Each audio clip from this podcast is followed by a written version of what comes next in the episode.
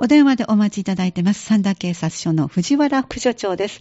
お待たせしました。あ、こんにちは。こんにちよろはしく。お願いします。よろしくお願いいたします。あの、令和6年に入り、早1ヶ月半が経過します。ですねあの、予報気温ではですね、え日中の最高気温が20度近くになる日もあるようで、ええこういよいよこう三寒四温あ、これが感じられるようになってきました。そうですね。はいあの、朝の日の出がね、はい早くなっていきているようにも思いますし、そうですね。はい、あっという間に春が来そうな気がします。今日は特に暖かいですのでね、そうね思いますね。はい。本日はですね、はい特殊詐欺における3つの手口、これについてお話をさせていただきます。はい、わかりました。気になる特殊詐欺の話題ですね。では、その前にサンダの1週間、振り返ってお話しいただきましょう。よろしくお願いいたします。はい。えー主な被害といたしましては、はい窃盗が4件、はい、器物損壊被害が1件、これを受理しています。はい。窃盗4件、そのうち2件は万引きでした。はい。いずれもですね、ええ衣料品店における被害で、えええージャケットやブラウス等が盗まれていたというものでした。はい。あと3件目はですね、ええ自転車と、あ、自転車。はい駅前町での被害でええ、鍵はかけていませんでした。そうなんですね。ははい。え4件目はですね、はい下月瀬はいの。方で発生なんですけども、ええあのーいわゆる外付けの水道蛇口があるんですけども、ええこれが盗まれていたというものでした。蛇口がですか？はい。たまに金属刀ということでね、こういうのが盗まれることもありますので、ええええはい、お気をつけください。はい。あと、あの、器物損壊はですねあ、りましたね。はい。はい、はい。西山の駐車場、駐車中の車のリアガラス、これが割られていたというものでした。そうですか。後ろ側のそうです。ガラスですか。それは困られますよね。はいでも駐車中にいたずらに遭うということは、まあ、いたずら以上のものですけども、防ぎようがないですね。そうですね。特に深夜ともなればね、深夜ですか。あの、放置してしまう。放置って言い方悪いですけども、はい目が届かないところもありますのそうです。ね。はい。わかりました。はいじゃあ続いてのご報告は、はい。主な検挙といたしましては、検挙、はい。はい。廃棄物処理法違反1件、あはい。万引き1件の検挙がありました。はい。廃棄物処理法違反はですね、大川瀬において不要になった作業服等、これを捨てていたということで40代男性を、万引きは食料品を盗んだということでですね、50代の女性をそれぞれ検挙しています。あ、そうなんですね。はいあとあの、特殊詐欺といたしましては、はい三田市内での被害相談はありませんでしたあ、。はい。ただですね、え県下全域において市役所などを語るアポ電が多発しています。いわゆる還付金詐欺というものなんですけども、ええこの後改めてお話をさせていただきたいと思います。はい。ちょうど時期的にそういうお話を話題にして、詐欺の手口ということですね。はい。はい。じゃあまずはこの1週間振り返って3度の様子ご紹介いただきましたが、最後にご紹介いただいた特殊詐欺について、ではよろしくお願いいたします。はい。はい。えー昨年、令和5年中における特殊詐欺の認知件数なんですけども、ええ1224件で、前年と比較するとプラス150件。多いですね。被害額はですね、ええ約19億9000万円。おここ大すごい1000万、にあ20億ですね。はい。はい。えー、同じく昨年プラスであ約8000万わとなっています。いずれも同化しています。は兵庫県でですか？そうです。兵庫県だけですね。はい。はい。あの、特徴としては3点。はい。特殊詐欺の認知件数、被害額とも前年より増加し、うんうん認知件数は過去最高であありました。えあと、あの、架空料金請求詐欺。えええこれが増加しておりまして、はい。還付金詐欺、減少はしているんですけども、ええはい依然として高い数値で推移しておりまして、この2つの手口で全手口の約7割を占めていました。7割もですか。ははいい。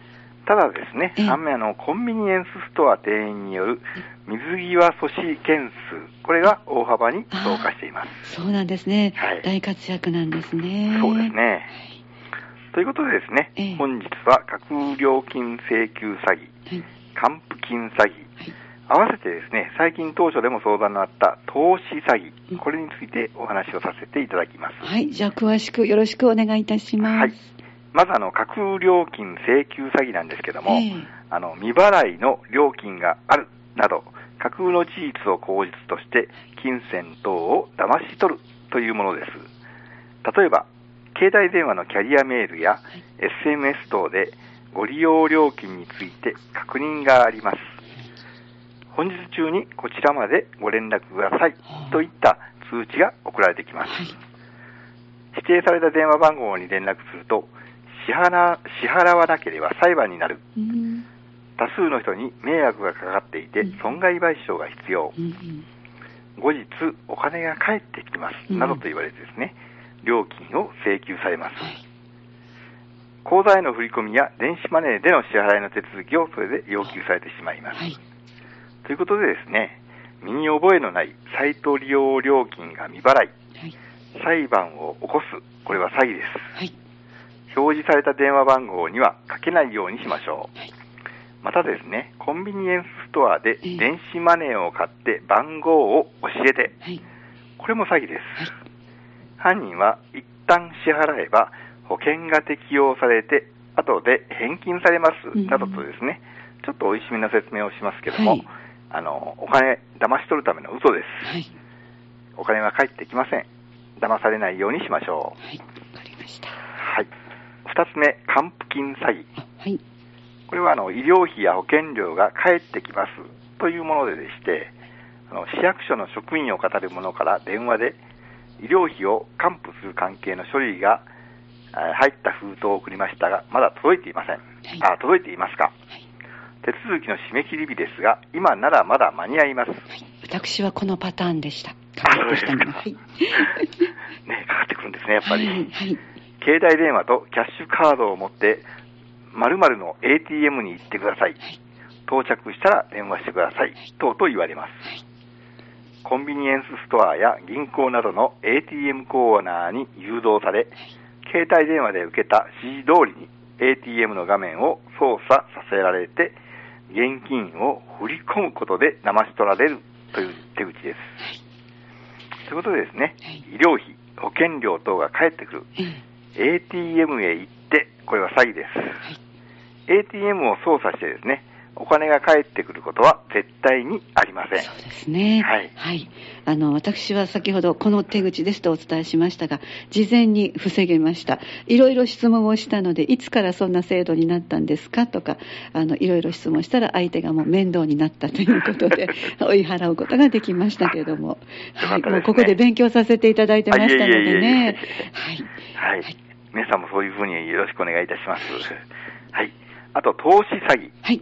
これあの、SNS 上の投資,、え投資をすれば絶対に儲かるという広告やですね、ええ。メッセージに注意してください。はい。広告を押すとですね、SNS グループへ招待されます。はい。グループ内には指南役や先生と呼ばれる者がおり、えーグループ内のその他の者からですね、はい。えーいくら儲かった、はい。先生さすがです、などの成功体験が語られています。はい。成功体験を見て、指南役、先生に個別に連絡を取ると、うん。FX 投資や水素エネルギーへの投資などを勧められ、投資アプリをダウンロードさせられます。アプリ上ではですね、融資金が増えているように表示されているため、はい。どんどん投資を続けてしまうんですけども、ええ実は偽の投資アプリで、投資したお金は全て抜き取られてしまいます。そうなんですね。はい結構これで引っかかってしまう方は多いんですけどね。はい。広告だと信用してしまうのか、ちょっとその辺はわからないんですけども。はい。はい。そんなね、絶対に儲かるようなうまい話はありません。そうですね。はい。このような広告、メッセージには注意してください。はい。あの、パッとこう落ち着いてみたら、あの、パッと見たときに落ち着いてなかったらついつい乗ってしまいそうなことになりますけどもあ、そうですね。あの、ここでどんどんと毎回発信してくださることが、お一人でも多くの方に伝わっていくことを願いたいですね。あそうですね。よろしくお願いします。ありがとうございます。では最後にまとめていただけますか？はい。あの、令和5年中の統計では、特殊詐欺被害の約7割を神戸、阪神地域が占めています。そうなんですね。はいまた、特殊詐欺全体の被害者の年代別割合を見ると、65歳以上の方が全体の約8割を占めています。はい。三田警察署ではですね、金融機関さんやコンビニエンスストアさん等々と連携いたしまして、ええおかしいなと思うような ATM の操作、電子マネーの購入に際し、お声かけをしていただくようにお願いしておりますのでですね、もし声かけられてもですね、その辺は、あの、ご理解とご協力をよろしくお願いいたします。はい。わかりました。ありがとうございました。はいではまたこの1週間もよろしくお願いいたします。よろしくお願いします。ありがとうございました。ありがとうございました。失礼いたします。お話をいただきましたのは、三田警察署の藤原副署長でした。三田警察オンラインでした。